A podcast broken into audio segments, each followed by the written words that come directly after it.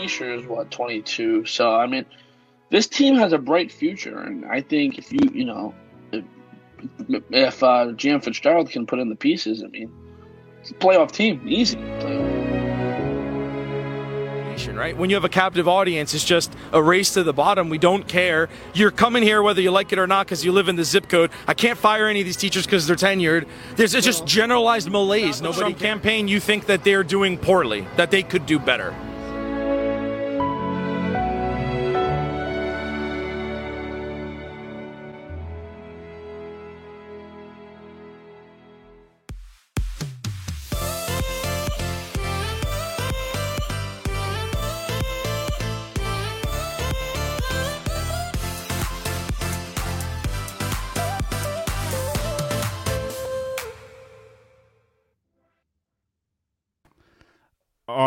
Right, we are live on the Doug Serravo Show, which is brought to you by Stutz Betting, bet like Michael Lepore. We have a special guest with us today, Dan Francisco. Dan, how are you today? Dude, I was impressed with that little intro with the clip from us in East Brunswick. Did you just slap that together? Yeah, like 20 minutes ago. That was awesome, man. That was the day that I met you. Yeah, I think that was October. It was, was- it was 2020. It was Yeah. the fall of 2020, right before the election. And that's when they kept doing the uh, Route 18 in East Brunswick, all the flag waving protests. Um, you guys had some like counter protesters across the street a couple of times. Yeah, the cops were called. Yeah, yeah. We did a bunch of videos there. That was very, very interesting. Yeah, that was fun. Great times. So let's get it started. You- You are running for Congress, I heard. Yeah, man. Uh, we're uh, running for Congress in the fourth district, which is Monmouth and Ocean County. I'm a Monmouth County guy. Grew up here, uh, live here in Englishtown. I'm a councilman in Englishtown. Uh, so my uh, my wife works in Ocean and Monmouth County. You know, this is just like part of our existence, part of our background. Uh, everything that I know and love is in this area. So yeah, fourth district. Have a, a fun announcement that probably come out in the next couple of days, which I'll, we'll have to wait, unfortunately. But there's going to be a lot of action in Monmouth County, and uh, stay tuned. Uh, if you want to follow along. Hit uh, hit up Twitter. Go to at dfrancisco7. That's my handle, and you can follow the antics as we as it unfolds. Yeah, there's a lot of antics in, po- in politics, as we know. And we both kind of agree with everything that's going on in politics. But for some reason, there's a lot of people in today's world that feels like we have to like respect the government and like whatever they say goes. Why do you feel like this younger generation has no problem with the government overreach? I mean, they've they've had neither side really has a problem with government overreach. That's the irony. I think it's a matter of degree. I think it's a matter of scope or uh, location or, or place and time. I could make an argument for you know how Republicans love government in many ways, but um, it's it's somewhat generational. It's somewhat political. It's largely cultural. Um, but government has essentially become a surrogate for your father, your mother. It's become a nurturing presence. It's become something that nourishes you, that protects you. Again, this is all in theory, right? Not in reality. Mm-hmm. But in theory, it, it acts like a mother and a father. And that's a very powerful emotion, right? And, and it's something that people often don't understand is that, like, politics is as much about culture as it is about uh, r&d red and blue. It has very little to do with ideology. Um, you could find hypocrisy on all sides of, of the aisles. Oh, for But- sure. yeah, man, but it's it's it's it's about a powerful emotion and culture, and like kind of like you know you met me by proxy of being at an event where I was there from as, as Blue Star Union, right? As the nonprofit, we're covering these protests, and the argument that I always make with my friends is that culture is more important than politics, right? And uh, you can establish community, establish networks, um, support networks, um, it- things that can actually act as a line of defense for yourself and for your family and for your friends uh, in a way that the government never can and in a way that's way more powerful way more tangible.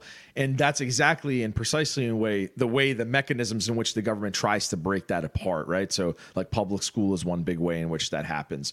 Um, academia um, i could even argue make arguments about police right? Uh, civil rights gun rights right? Everything is about saying you as an individual cannot be trusted to take care of yourself. You are too stupid, too dangerous. Um, you are not something that can be trusted with power and authority and respect. Only something privileged and intelligent and better than you, like a government agent or government entity, should have power, should have wealth, should be able to distribute resources. Right?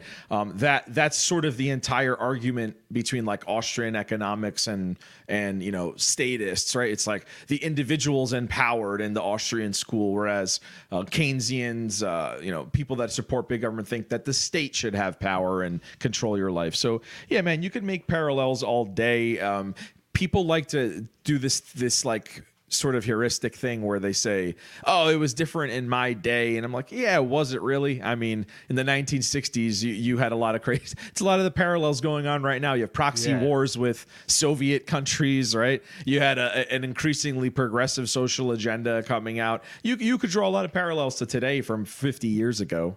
Um, but yeah, man, it depends how you want to slice the cake. Yeah, and it, like in the beginning, I would say I was like a Republican. You know, I have those like conservative values, but like the more all this goes on, I truly I hate the two party system. These career politicians are gonna stay there no matter what. So like I consider myself uh, more like a libertarian. I'm joining you guys. So how do we how do we take on the establishment and get more people to vote for a third party, libertarian party, green party, whatever it may be, and you know what? Take back our country. Yeah, I look as someone who's running for public office, I'll actually tell you that I don't think that's necessarily the best way to win, you know, the cultural battles that you're talking about. Um, let's put it this way. Um, in New Jersey, right? Let me like make a very easy parallel. Like it's just the mathematical reality that Democrats control the legislature. You're not going to pass, uh, say, like constitutional carry next week ever. It's just not going to happen. It's not a. It's not. It's it's not a, a philosophical problem. It's an arithmetic problem, right? You just don't have the votes. It's, it's not going to occur. Uh, I would argue that you stand to benefit uh, way more from finding ten progressive leaning friends or central fr- us you know centrist type friends and say hey have you ever shot a gun before? No. Let me take you out to my private range. I'll let you shoot some of my guns. I'll show you you know good safety practices. I'll show you the basic rules of gun safety and we'll go shooting and i'll demystify this entire process for you. Now i don't know man if you've ever done something like that. That's the kind of realm that i play in from uh, activist standpoint. I'm a big firearms rights supporter. Um, that in and of itself has a way more exponential impact pol- on politics and culture than politics, or rather say than democracy, right? Which is the operative word that I think you're getting at. Um, if if if I convince ten people and you convince ten people to go shoot a gun, and they go, "Oh, this wasn't that scary thing that uh, Piers Morgan and uh, uh, Don Lemon and all of these CNN broadcasters were telling me was uh, killing babies and you know going to cause chaos if we had these things in my hand. If you if you take people out and expose them, if you ask any behaviorist, any psychiatrist, what do you do to overcome a fear? exposure, right? Like expose yourself to it in increments until your body and your mind are used to it. Instead of arguing with 10 statists who live in an environment in which their schools tell them that guns are bad, their family tells them that guns are bad, their friends tell them that guns are bad, the rock bands they listen to tell them that guns are bad, pop culture tells them that guns are bad. Everything is working against you, right? So the only thing, rather than going to Trenton and trying to like hold up a sign saying legalize constitutional carry, go take out 10 friends and go shooting. I guarantee you that out of those 10 that maybe would have never touched a gun before, I guarantee you three or four of them are now converted to your ideology because they lived it, right? They saw, like, oh, these people aren't rednecks and, and racists and all of these dumb tropes that progressives tend to think about gun rights type people. They'll go to a range and say, there was a black guy, there was a woman, there was an Hispanic, there was an Asian, there was short, tall, fat, skinny, all different kinds of people. And more than likely, if you've been to a range, they were probably offering their guns to you to try for free and offering you advice and realizing they're actually quite warm, convivial people. So it's it's it's culture culture is the way that you win these political battles. It's the inverse of what most people tell you. They'll say, uh, "Hey, if you want uh, gun rights, you need to vote in more Republicans." Okay, well, we just had a governor, uh, gov- a gubernatorial candidate last year who ran for governor on the platform that he wasn't endorsed by the NRA, that he didn't want ca- carry for all individuals in the state, and he was basically a gun control, you know, type person, just with an R next to his name. So, what's democracy getting you? It's getting you that, right? It's getting you cultural compromise, not cultural victory. So, I think culture and the entire premise of Blue Star Union is that culture is superior to politics. And if you really want to move the needle on political type issues, take over the culture. And there's one individual um, who's 10 years now deceased. It's crazy to think about it, who knew this more than anyone, and that was Andrew Breitbart. And I don't even necessarily agree on everything with Andrew Breitbart, but he understood that tenant more than anything that culture was supreme. If you dominate culture, the Overton window will follow in your favor. So how do we get more people towards that? Because it seems like if LeBron James says something, oh my God, he's correct. I got to listen to this guy. I mean, there's there's different ways. I mean, uh, first of all, it's it's it's living the reality yourself right? So uh, it, it's it's very easy to pontificate about stuff, and most people that are call themselves progressive, right? What are they doing online? They're putting up a black square for BLM. They're putting up a Ukrainian flag for this the war in uh, in Crimea, and then they're they're talking about uh, gay rights in June. They're on like the seasonal calendar of outrages, right? Yeah. They don't actually do anything, right? Yeah, they don't actually care. They just follow what's going on. No, I mean, are they like are they in like Africa where like or, or, or in third world countries where women are being stoned? Like are the feminists there like helping them? Are they helping the gay men in Iran that are being pushed off of rooftops and murdered? They don't actually care about any of this stuff. Are they are they giving charity to the poor? Of course not. They're demanding that the government steal your money so that they so that the state can be charitable with your wealth to these uh you know to these victim classes. They never actually do anything. So again from uh to answer your question the way to victory is not there's there's no it's much like exercising and losing weight. There's no magic pill right? You can't just like take a pill and drop 50 pounds and look fantastic. It's just like working out. If you want to change culture build a culture around yourself of your values right? So marry someone that you trust that shares your values. Have children with them bring up a healthy loving home and share those values with your children and that will permeate outward from you. And if you get a bunch of people to live that way and control their own little fiefdom, that ends up having like an exponential uh, impact on culture. And then, you know, proselytize it. And there's many ways to do that. Here's one way right now, what we're doing right now, right? There's an audience yeah. of people watching this being exposed to what we're saying that may not have heard stuff like this before. But the, the, the first and most important thing is to live your values and share them with your family and your offspring. That's the most effective thing in the long term. You do that for a generation and you can change uh, an enormous community. So you've been on the ground, you've been on the field, you're hearing what people are saying. Are there a lot of people that are like leaning more towards where we stand? Well, de- depends. You're going to have to be more specific. What do you mean by what we stand for? Because in some ways, yes, in some ways, no. Uh, like liberty, freedom, um, rights. So I would argue there's a lot of Republicans that don't want some of those things.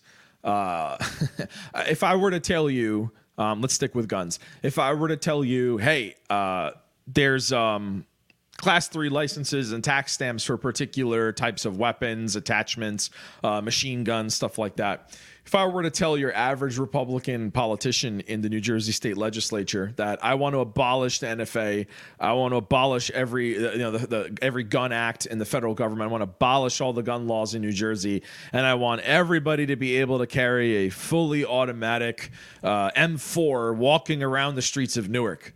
I guarantee you I guarantee you not a single Republican would say yes to that. Okay. But one could very easily make the argument that the Constitution protects that.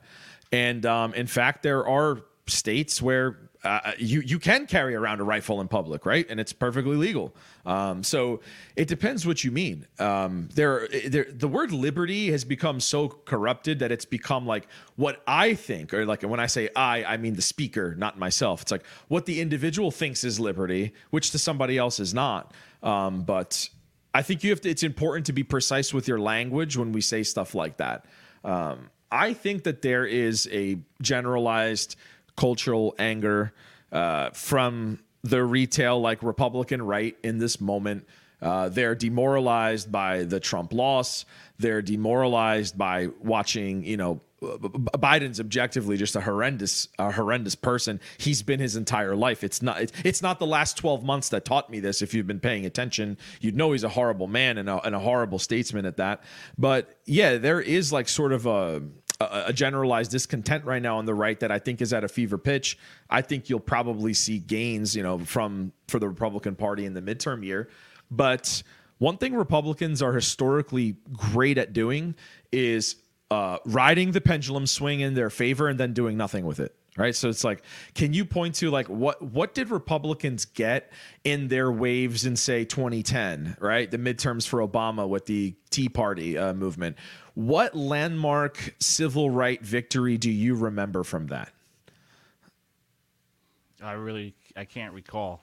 That's because there was none. In fact, they gained power right after the like on uh, culturally the unpopular ACA, and they successfully picked off Republican congressmen and senators to vote for it.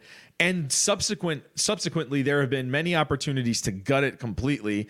It took until Trump and they still didn't gut it completely. They gutted certain key aspects of it. The Supreme Court refused to to gut it. George Bush, George W. Bush, Supreme Court pick is the one who justified it as a tax, right? So it's like the people that the right like elevates as these heroes, they fail them all the time. I mean, who could possibly defend something like the ACA? Yet we're still living with the remnants of it. So the state like always grows, right? It never actually retreats. It's always getting bigger and people just pick their to their flavor of government. They're like, "Do I want to cruise to progressivism at 100 miles an hour or do I want to ride the speed limit with Republicans?" They're both going in the same direction, just one's going slower than the other. Yeah, because I know people that like they consider themselves Republican, they voted for Trump and all, but they they still they're like, oh, guns are bad. You know, guns kill people. We got to get them off the streets. It's like they're confused in some aspects. Yeah, Trump was one of those people. Like that's the irony. Like Republicans just lie to themselves because they they play the same identity politics and and tribal warfare that Democrats play, but then they laugh at them and attack them and call them snowflakes when they do the same exact thing. Like mm-hmm. Trump openly said he wanted to take guns from people and adjudicate them later, right? Red flag laws. He was like a staunch uh, supporter of that. And he said that at a roundtable with, I think, Chuck Schumer. I think that's who he said it to. Chuck Schumer is like one of the biggest scumbags in, in, in our entire Congress. And he was like cheering the idea of like not having due process in our courts and having people lose their firearm rights just by virtue of an accusation from a third party, which flies in the face of every American cultural ideal you could think of. So I mean, this happens from both sides, and it's just like you're a heretic if you call it out on the right. And, and look, it's very easy to like sit there and point at the left because uh, you know they are culturally like doing a lot of crazy wacky stuff right now but the right um in many ways defends Both the atrocities same yeah, they attract they they defend the same atrocities uh, on this uh, on behalf of the state and curtailing your civil liberties and stealing your wealth. It's just a different degree of magnitude. So why don't like more people see that and be like it's we the two party system is a failure. We need more people to step up and vote for a third party. How can we get that to fail? The two party system. Well, you could you could we could make a we could make a funny like analogy out of this, right? So you and I are both Devils fans, right? We both yeah. like hockey. You got a nice Devils uh, poster there, flag behind you, right? Like who wins when the Devils play the Rangers, right? Not it doesn't matter who won the game. Like the owner of the arena wins because he takes our money. Oh right? yeah, for sure. Right. So like whether they lose, whether they win, like the Prudential Center and they wins. always take my money. So. right. It's the same thing with politics, right? You you can vote blue, you can vote red. Like at the end of the day, they're sitting there making money doing these backroom deals, like curtailing your liberty, selling out to multinational corporations. Hey, let's go bomb bomb this country, and Boeing and Lockheed and all of these defense contractors are going to make a ton of money. Um, it, there's so many analogies you you could draw, right? So it's like it's it's not a the problem is people view this as a sport. It's a game. It's a tribal thing. My team your team black white you know us versus them. It's not right? The struggle the way it should be painted and the way that the left culturally used to paint this like 30 years ago where they would have had my sympathy today and they no longer you know behave this way whatsoever. The way it should be painted is the individual versus the state right? Because that's the ultimate. Yeah, that's what it is. Yeah, it's the It's state them versus us. yeah, it's it's them versus the individual though. Like right, as, as me and you as an individual, they're they steal your wealth, and I mean that literally and figuratively. They literally tax you and, and steal from you. They uh, spend money tremendously and print money with the Federal Reserve to devalue every single asset and American fiat dollar that you own. So by proxy, they're stealing from you in multiple ways.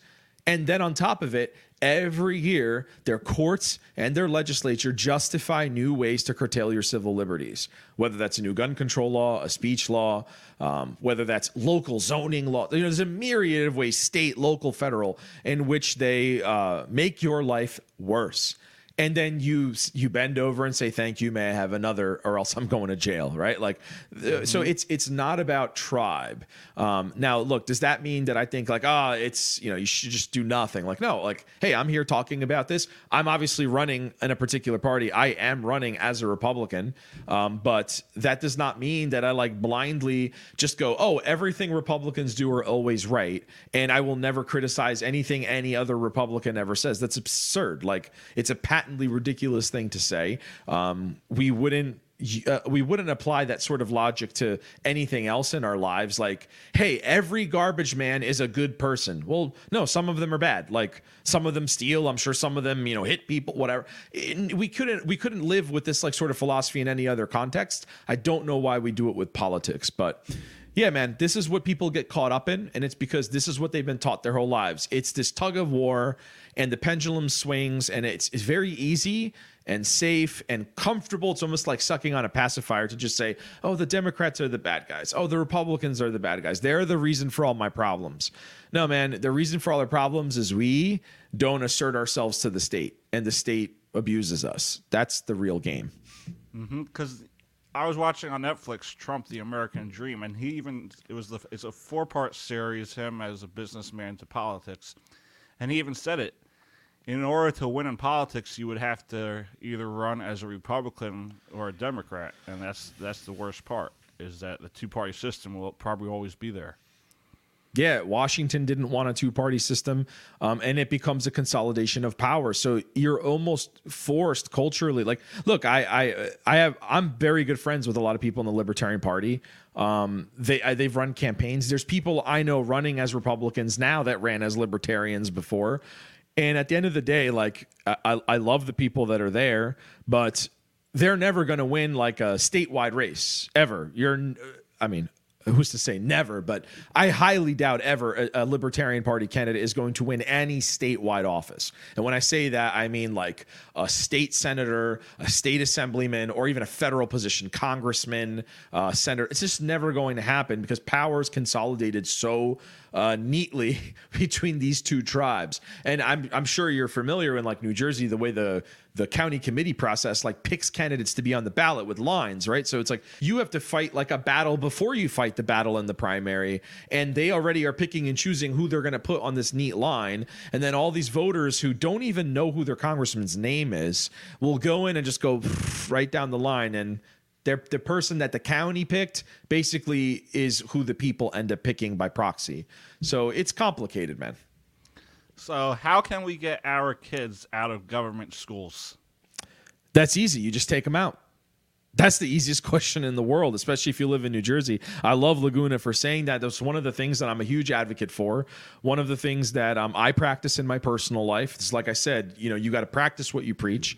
Um, the, the institutionally, if you wanted to help the liberty movement in, say, New Jersey, the m- number one most important thing, more important than voting, more important than legislation, more important than any PAC, any individual running for office, the single biggest needle mover that you could perform on a sort of mass cultural level is to remove your children from government schools because that is precisely the place where they learn their centralized form of thinking where a centralized power the government indoctrinates them to to to provide reverence and respect to the decorum of public school.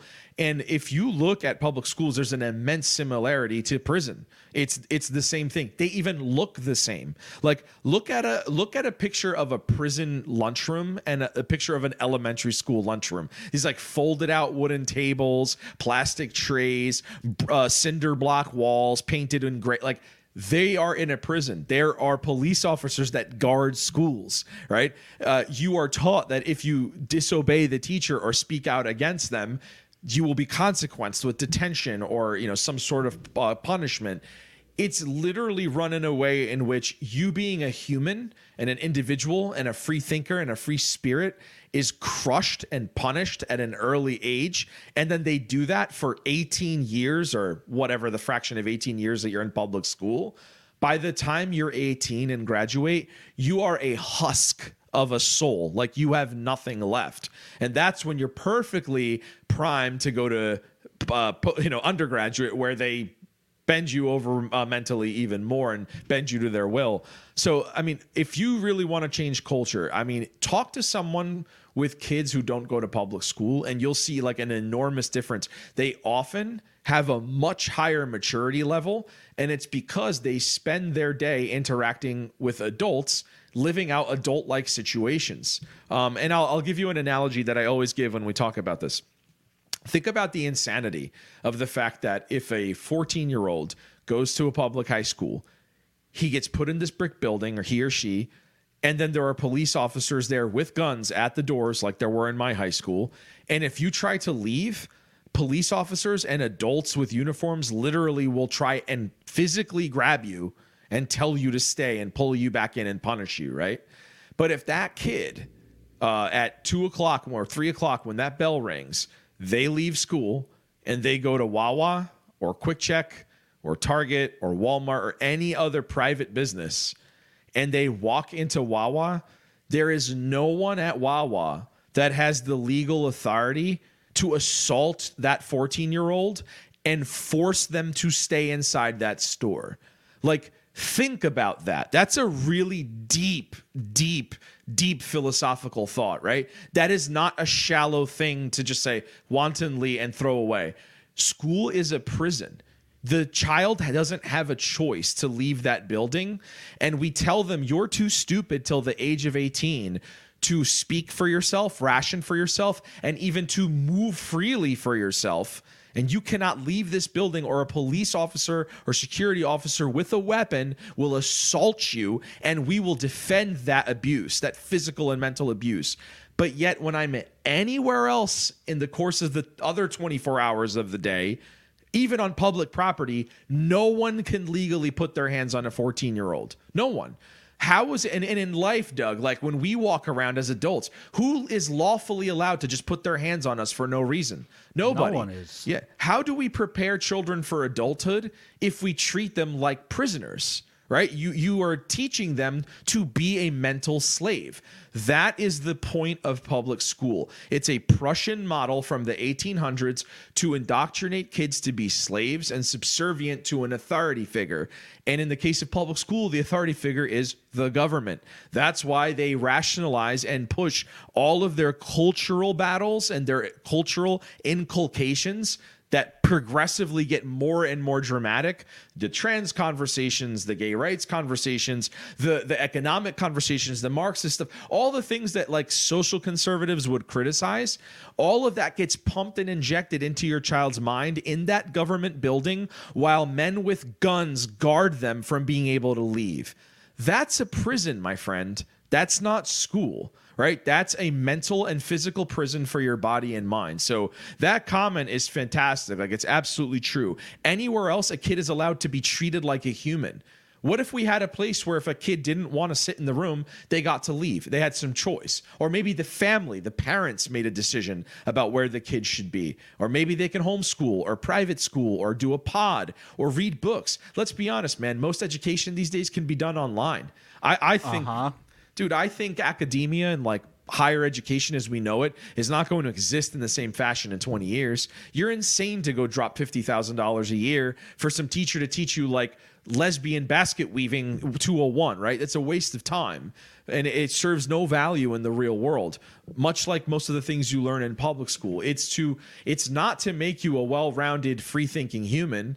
It's to make you a subordinate uh, linear slave that repeats the dictums and the mantras that the state wants you to.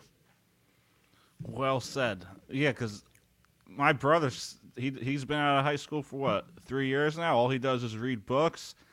Doesn't believe in college because he could he could learn it on his own. I mean, he wants to hopefully make it uh, professional in ice hockey, but he's he doesn't care about college because they all teach you the same. They brainwash you. They don't teach you what you want to learn because they have that uh, agenda they want you to get your brain into. Yeah, then- man. Go ahead, say what you want to say, and I'm gonna uh, choose a topic. No, I was just gonna say where where where's your is your brother playing right now? Right now, he's just playing in like a men's league because he he wasn't in trial for a team. Then COVID happened and all that bullshit. Yeah, it's nonsense, man. Yeah. That ruined a lot of kids' lives. That's going to have a lot of like developmental effects, psychological effects. It's for, forget like what it does to children, which is innumerably bad.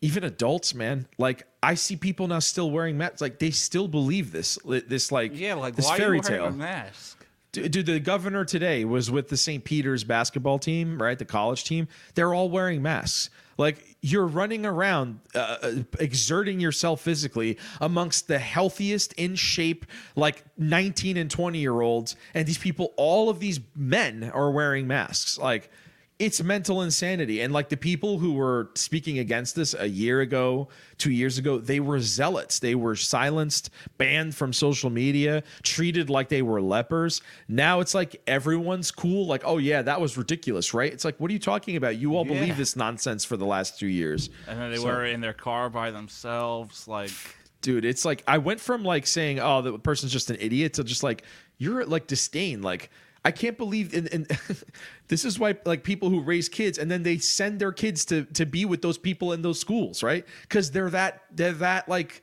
naive. Like they don't understand these parameters and like the reality of these things. So it's it's it's a struggle man against the state. It's always a struggle. Yeah. Well, my mom used to say back in her day, their parents would send their kids out who had chickenpox to play with the kids that had chickenpox so they could get it and have immunity from it. They didn't wear a mask. Yeah, I remember like my sister and I both got chicken pox when I was like 12 or uh, no, I was like 10 or 11. I remember my mom was like, "Good, good, you need to get it too." Same same thing, man. But yeah, dude, it's like we we we infantilize people, right? And uh, we infantilize children. We inf- and we treat them like prisoners, like I told you the analogy with schools. We infantilize adults, right? So it's like look at the ACA. Oh, now you can be on your parents' insurance till you're mandated to be you're mandated if you choose to to be on your parents' insurance till you're like 26. And then we take grown adults and they're like, oh, if you just keep having kids out of wedlock and you keep making horrible financial decisions, the government will bail you out, will give you, you know, benefits and welfare and all. All of this is like part of infantilizing the soul of the individual and turning them into slaves, right? You you will obey because the government is benevolent. Have you ever seen the movie 300? No, but that's the uh, the Trojan movie, right?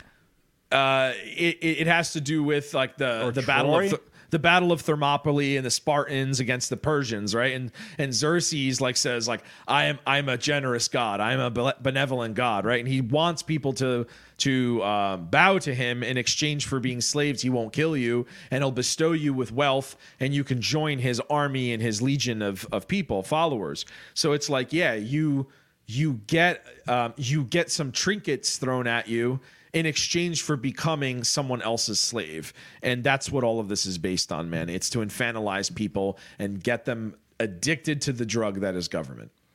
Oh yeah, too many people like that. And none of the restrictions or guidelines made sense. Like you could go to a restaurant but have the mask on, but once you sit down, the virus disappears.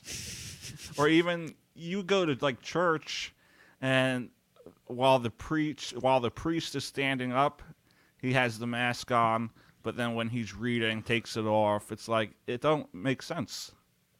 The, the the restaurant thing is the most infuriating. I could share some personal stories, but so I got so angry at the height of this stuff that I intentionally started avoiding any business that would uh, curtail my ability to walk around freely. So I basically stopped going anywhere. Like I, I would go to only the businesses that where I had friends who didn't care if I was unmasked. Like I stopped going to Target and I wasn't buying it online either. I was just like, I'm done with you. I don't need anything. I will go get essentials like food where I can from the smaller grocers if possible.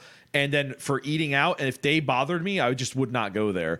And that's why I always hung out at Mayetta's, my you know my my very good friends here in Englishtown, and we did so many events with Blue Star there, and it became like this cheers situation where people found out they could go there and nobody would bother them. And you had this like diverse group of people like having these great conversations arguments like philosophical discussions all unmasked at the height of covid in a in a pizzeria restaurant and like having drinks sharing stories and it, would be buzzing at like one o'clock in the afternoon right? Because everyone was home every business was closed you couldn't work people were unemployed and this just became like a cultural hub and this goes back to my conversation about why culture is more important than politics right?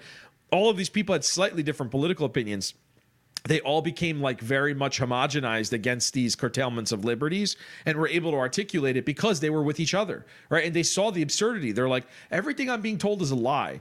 I'm sitting here every day with people. We all got sick. Like everyone got covid and everyone was fine. And and we're just like i'm still gonna hang out here. It doesn't matter. I think I had it. I don't know. I think I did. dude the, the funniest is the people who don't get tested. Like if if you weren't told to get tested you'd never know. More Yeah, than likely you just go oh i have a bad cold or i have the flu which i get the flu once every couple years like it sucks and you get over it like it is what it is now does this mean that like if you have some really really bad health conditions like you shouldn't take precautions? Sure like go ahead. But it's like also the biggest indicators of you having issues are you being generally unhealthy for a, succession of other things. So it's like take care of those things right? Like you'd be better off during that year like going running or lifting or doing something to actually make your body healthier mm-hmm. than like shoving all these drugs in your body which don't solve the underlying problems right? So it's all about government lying to you man. Look at it now. They're rolling back all of the cdc death numbers particularly with children. They're like oh it was a coding error. Bullshit. Like they they just made up these numbers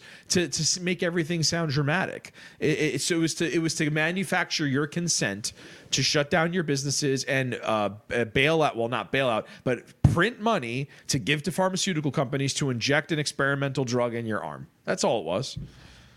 Do you think if President Trump wasn't in office, this would have happened, or do you think this was already planned? It, it happened with Trump in office. See, this is like the this is the other thing. When did we get shut down? It was Trump. He was the one that shut down the country those first two weeks, the two weeks to flatten the curve, the federal curtailments. Who put Project Warp Speed? That was Trump, right? Giving this FDA approval with uh, for emergency authorization was Trump's uh, White House. So it's like uh, people have this like short memory. They're like, "Oh, this was all Biden's fault." Like it's both of them, man. Like if I was Trump, like you could have just federally not done anything. He purposely went and shut down a bunch of stuff and gave all of these pharmaceutical companies the green light to go and start this process. Gave them tons of money, which he printed, which all of this inflation that we're experiencing now, like that's part of it. And, and again, a Republican, I'm a Republican, quote unquote, saying this to you. I'm much more extreme political opinions than that of a Republican. But any Republican who tells you this is Biden's fault and not Trump's is lying to you. It's it's all of them, right? Like, is one maybe doing things in a worse fashion, sure, but they both did it. Like they both printed money ridiculously. They both spent a ton of money prior to COVID. I mean, Trump uh, uh, printed as much money as Obama did in in eight years. So it's like it's very easy to just like label things and then be like, oh, I'm done. Like. It, it, it was it was happening on both sides. I could actually argue like if Trump had taken a firmer stance and not given into this stuff, why didn't Trump fire Fauci? He could have gotten rid of him. Why he could have, but I think he was afraid. that, so for the guy who's so tough and so brazen and so mean, excuse me, why didn't he fire this guy? Right? Like, why is this unelected bureaucrat setting an agenda for an entire country, a prescription of regulation that is bankrupting businesses, literally breaking up families, like causing them to go into bankruptcy, mental health down the drain, um, physical ailments, people with cancer missing treatments, people who wanted to get preventative treatment couldn't get scanned. Like that has an enormous snowball effect.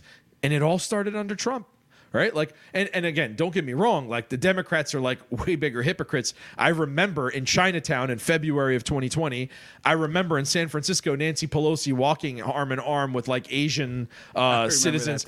I, I remember de Blasio walking arm in arm with Asian people in Chinatown in downtown Manhattan. And they were like, ah, oh, this isn't a big deal. There's nothing going on here. Meanwhile, they're all offloading their positions in the market, un- unbeknownst to the public and then all of a sudden the market tanks because everything shuts down. And there's been a colossal impact on on businesses. New Jersey has had one third of small businesses go bankrupt. That's an enormous percentage, man. Like, do you know how many people's lives have been ruined by that? It's it's it's it's hard to really define like how the kind of impact that has.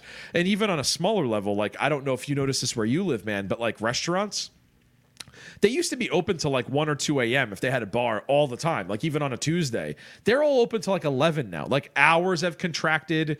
People aren't working because it's more profitable to just get unemployment with all these stimuluses that stimuli that were passed.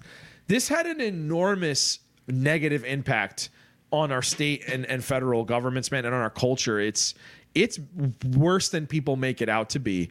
And the blame game is stupid, man. Both, both, both sides do it, right? Like I, I applaud people like at least like DeSantis who at least like said, all right, we're done. Like I don't care what like schemes you come up with in, in Washington. We're just done. Like we're not listening to you anymore. And if you try and like come into our state and tell us what to do, we'll respond with our own guard. Like I, I applauded that. That like kind of made me happy. But still, every single government, state government went along with this in the beginning, man. So it's kind of hard for me to get mad at one person. Yeah, but do you think this was planned before Trump was even in office? You could, I mean, have you heard the stories about how um, there were blood transfusions or uh, blood uh, stored blood in banks that supposedly had the like Moderna sequence in like 2019? No, I don't know I if haven't. you. Yeah, there's there's like I I can't substantiate it. I don't have yeah. the I don't have the background to like authenticate this type of information. But supposedly like scientists knew about, you know, this this sequence of these proteins and they found people's donated blood from three years ago that already had the sequence from the vaccines in them meaning like the actual virus like viral uh, information was already stored in people's blood implying it already had been contracted years ago. So it, it existed and it just wasn't known which could be. Like it could just be a strain of flu that wouldn't have been a big deal otherwise, but that they propped up to be a big deal to cause this situation. And maybe it was caused to uh, mess with Trump. Maybe it was. Um, I don't know, man. It's just if I were Trump, I would have been like, okay, we we see this virus, we don't get it completely, but do what you think is best in the meantime. Here's some precautions. But to go and like react from a fiscal standpoint and from a civil rights standpoint to close everything, I find it hard to get behind that. Yeah, because that's that's something I never understood. Because you, when you know Trump and how he speaks, I'm surprised that he trusted people that basically hated him, like foul whoever it was, and that he went along with all this. The fifteen the fifteen days to slow the spread to a whole two years, basically. Yeah, and, and it happened with guns. It happened with fiscal policy. Um, it happened a lot of ways. Like again, every I'm saying all of this in a in a vacuum. I'm not implying that I think one is equal to the other in severity, but in some ways it was right. So it's like I don't I don't do the tribal thing, right? If I see something I disagree with, I'm going to say it, and um, I don't subscribe to the people that just point the fingers at the other side of the fence. Yeah, that's how things don't get done. It's yeah. a blame game. Yeah, Thomas Massie is probably if I had to pick like one congressman that I most ally with, it's probably Massie. Um, I think he's been very fair with his takes. Um, he is if you see his quote tweets now from like two years ago, he's quoting himself saying like, "Ah, I was the one telling you this all along," like blah blah blah blah blah. Um, I admire him a lot. I, I have I have a lot in common philosophically with him. Um, but dude, a lot of people dropped the ball during this whole process, and it, it, it had a bad impact on people.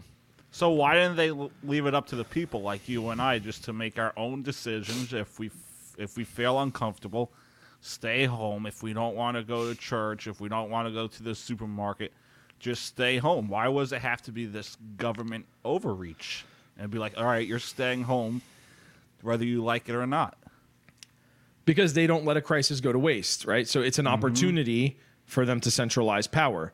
Um, 9/11 was an opportunity where they centralized power, right? The Patriot Act, all of these uh, FAA uh, reg- uh, regulations, um, security regulations. Like every time something bad happens, the government uses that as an opportunity to grab more power and centralize more authority. And COVID was just another way that they did that.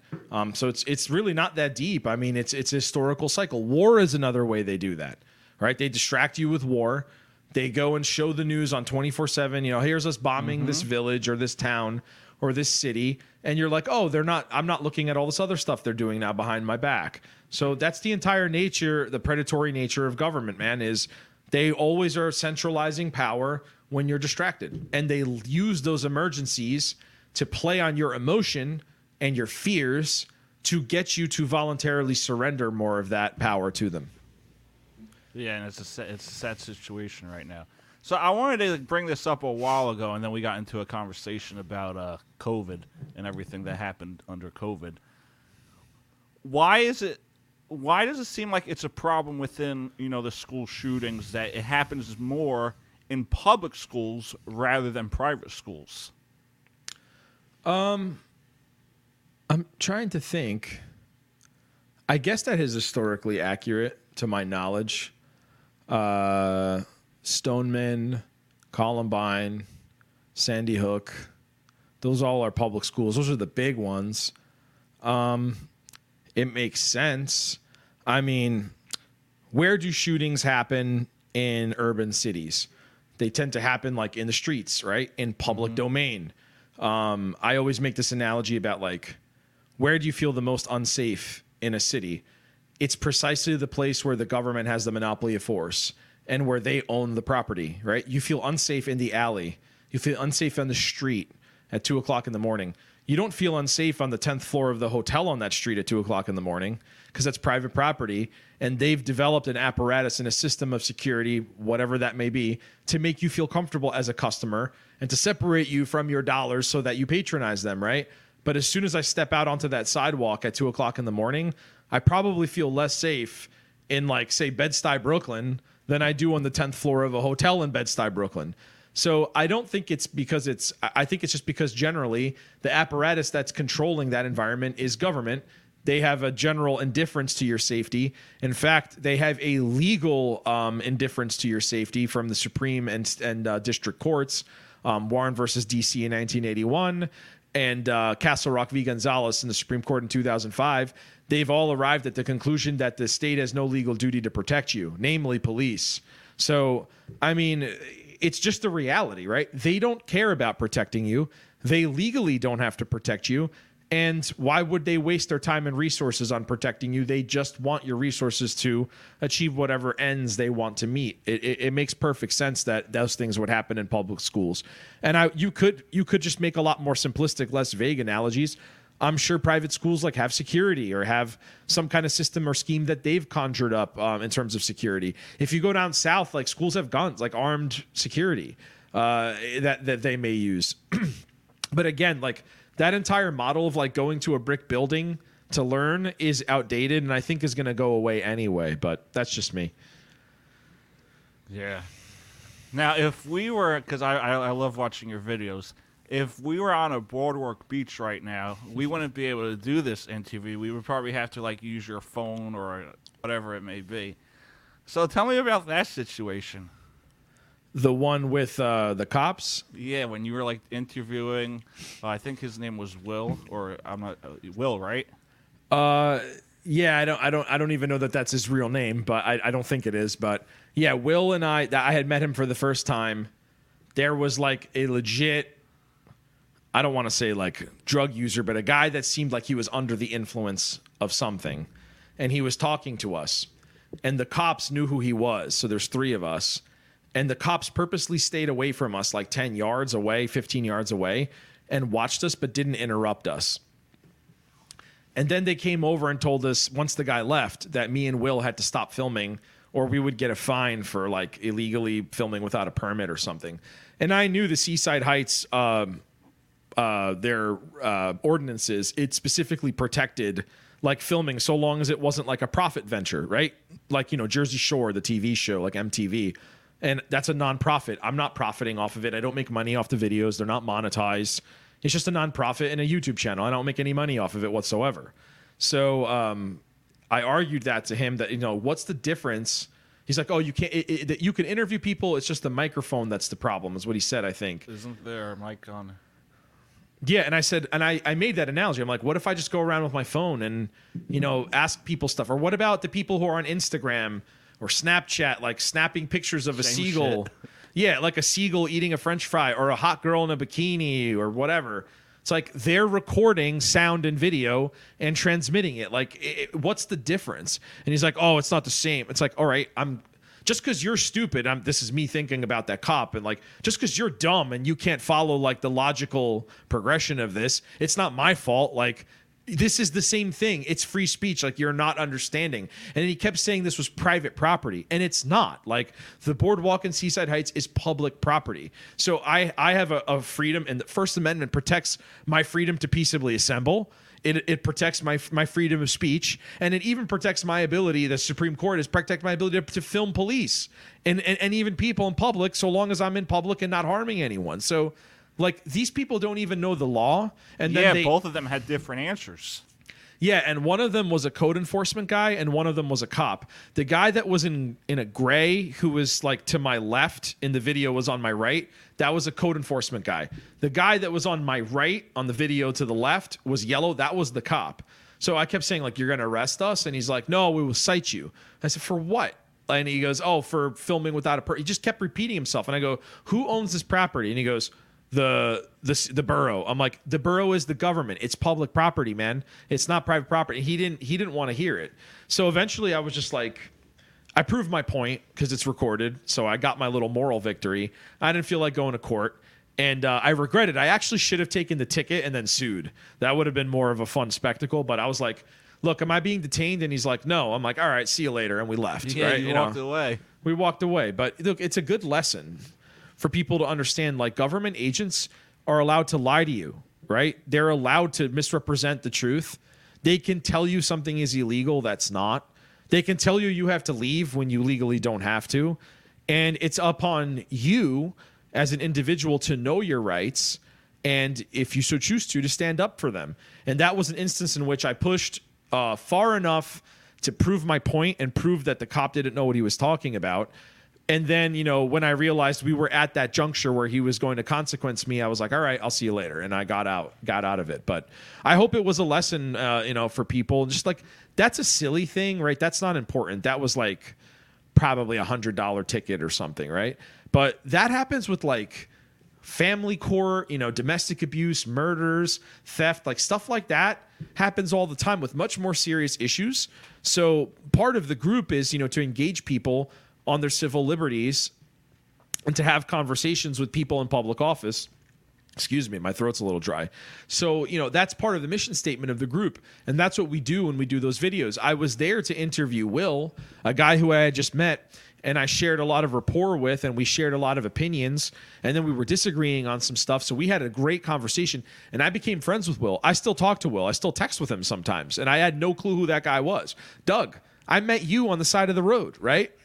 You know, here I am talking to you, and I met you a year and a half ago, right? So, Blue Star Union is like a phenomenal, beautiful thing because I've made friends and made relationships with people that I otherwise never would have met.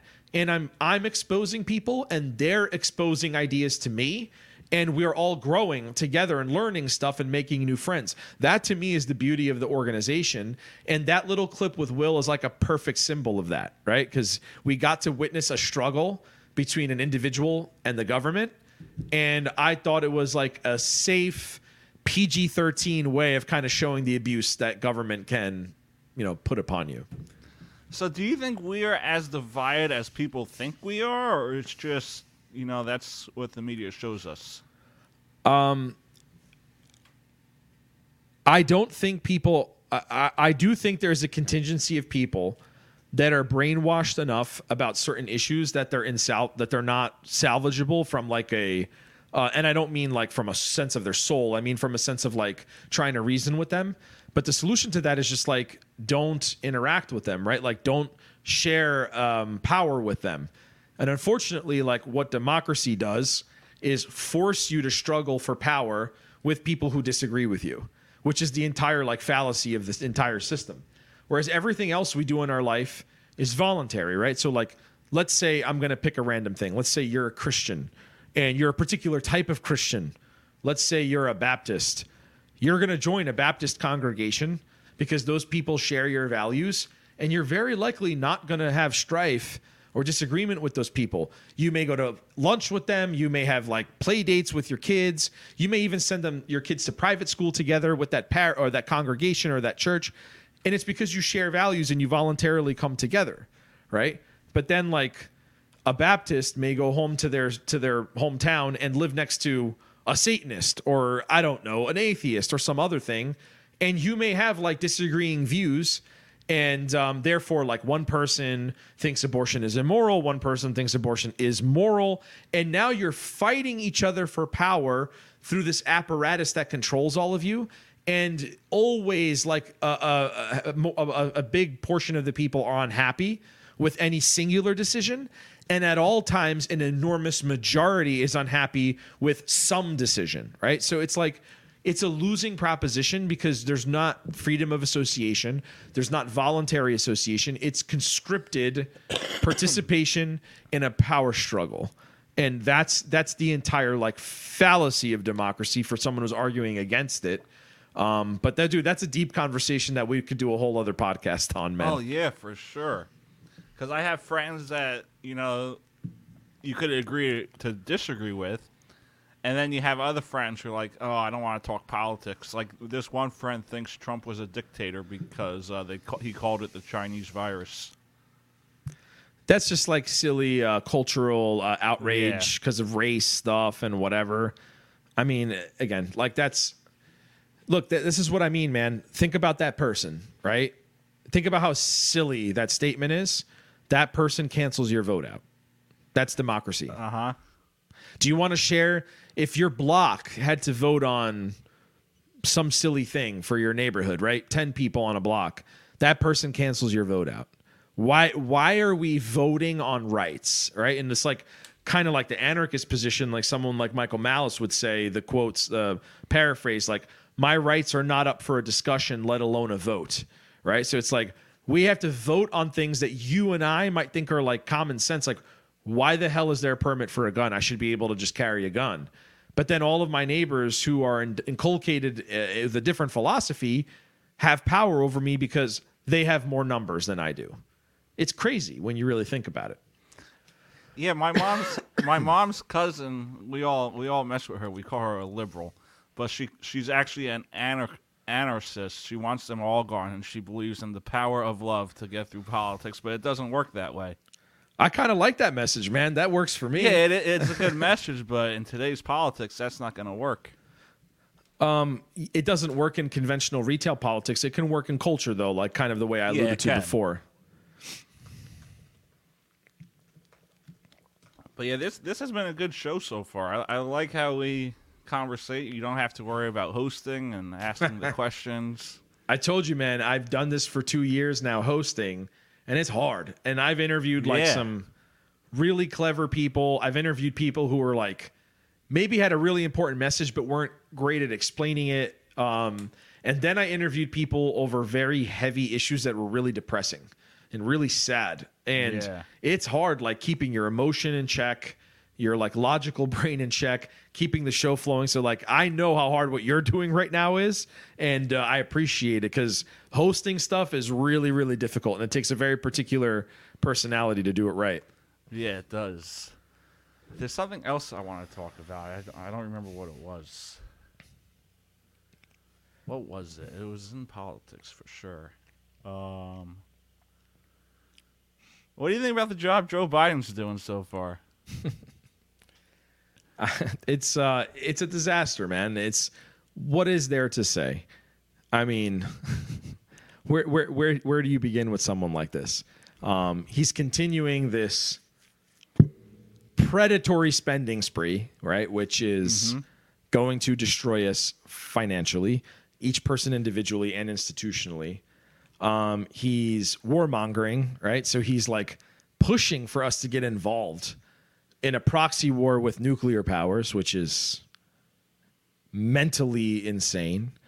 Um, curtailing our, our, our civil, li- civil liberties. Um, he's dangerously curtailing our energy independence for no reason.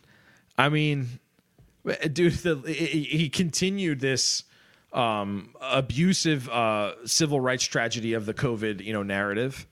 What is there to like, man? We we knew this is what was going to happen. Um, this is a guy that like voted for the crime bill in the '90s and dropped, dude. He dropped the N bomb in Congress several times. And meanwhile, like everyone talks about how Trump is a racist. Like I can criticize some things about Donald Trump. Um, I don't think he's a guy who sits there hating people of a different color than him.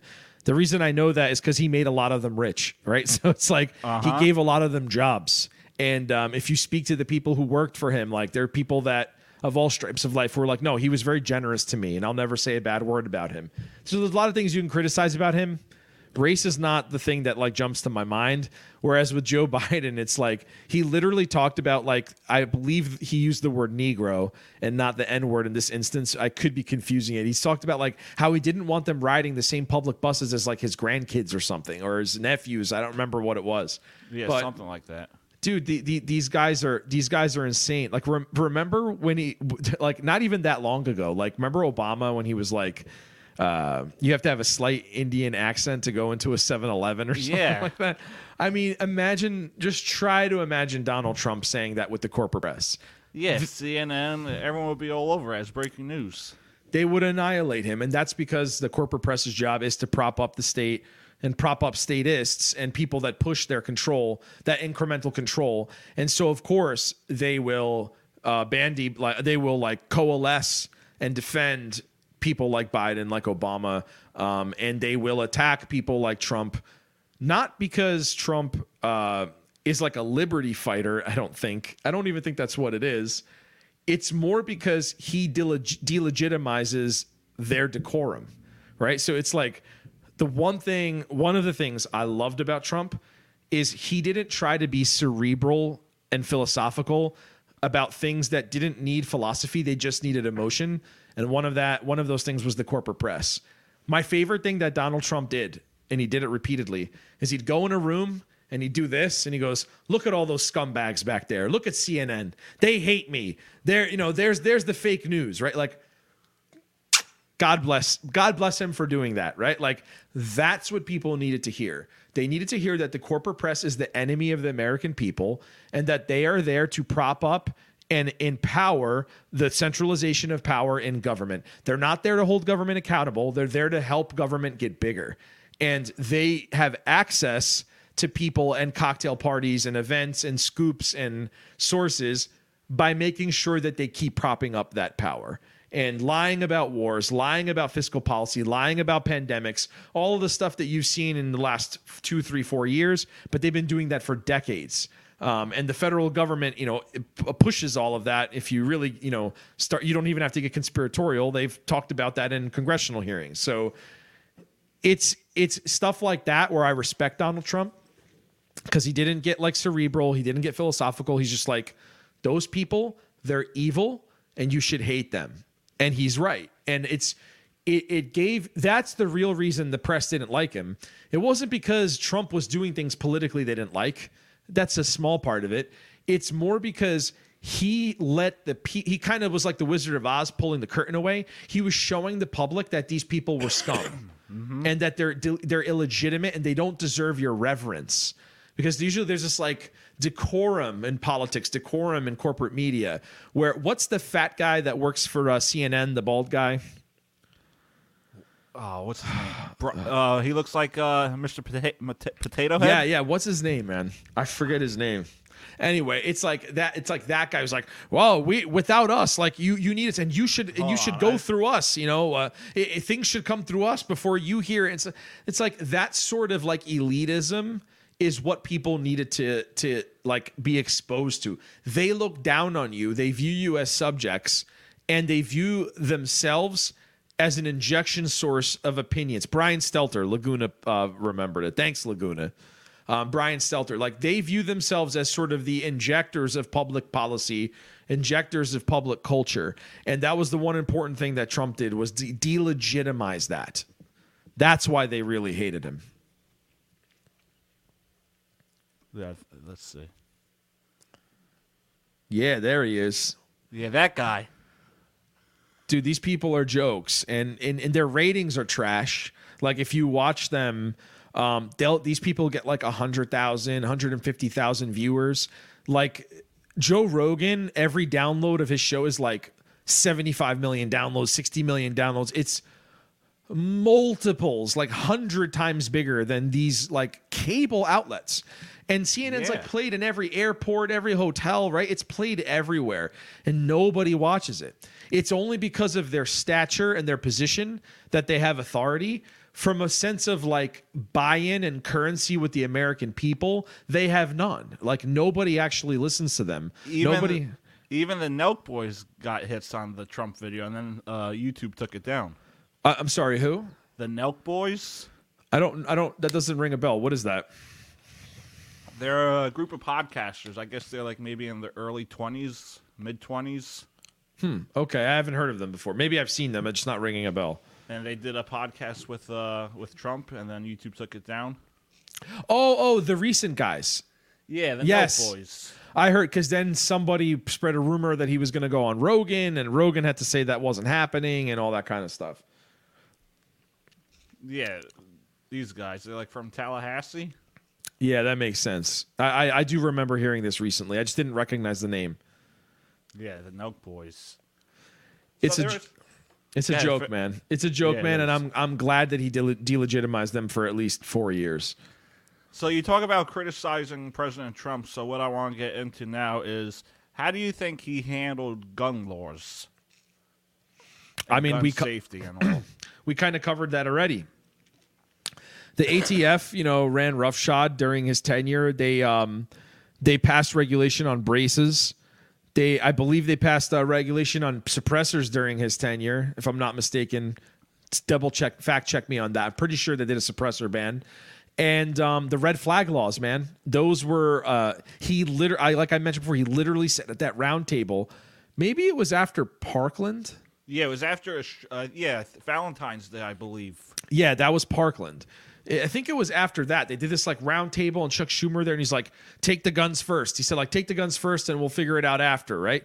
He was pushing red flag laws, which are um, which are already uh, the law in many states, like New Jersey, which is the most horrendous possible thing you could think of. It'd be like saying, I call the police and say that Doug uh, robbed me, and the cops just come and go, All right, you're going to jail, and you're just going to be in jail until like a judge shows. Like, that's insane, right? Like, there's.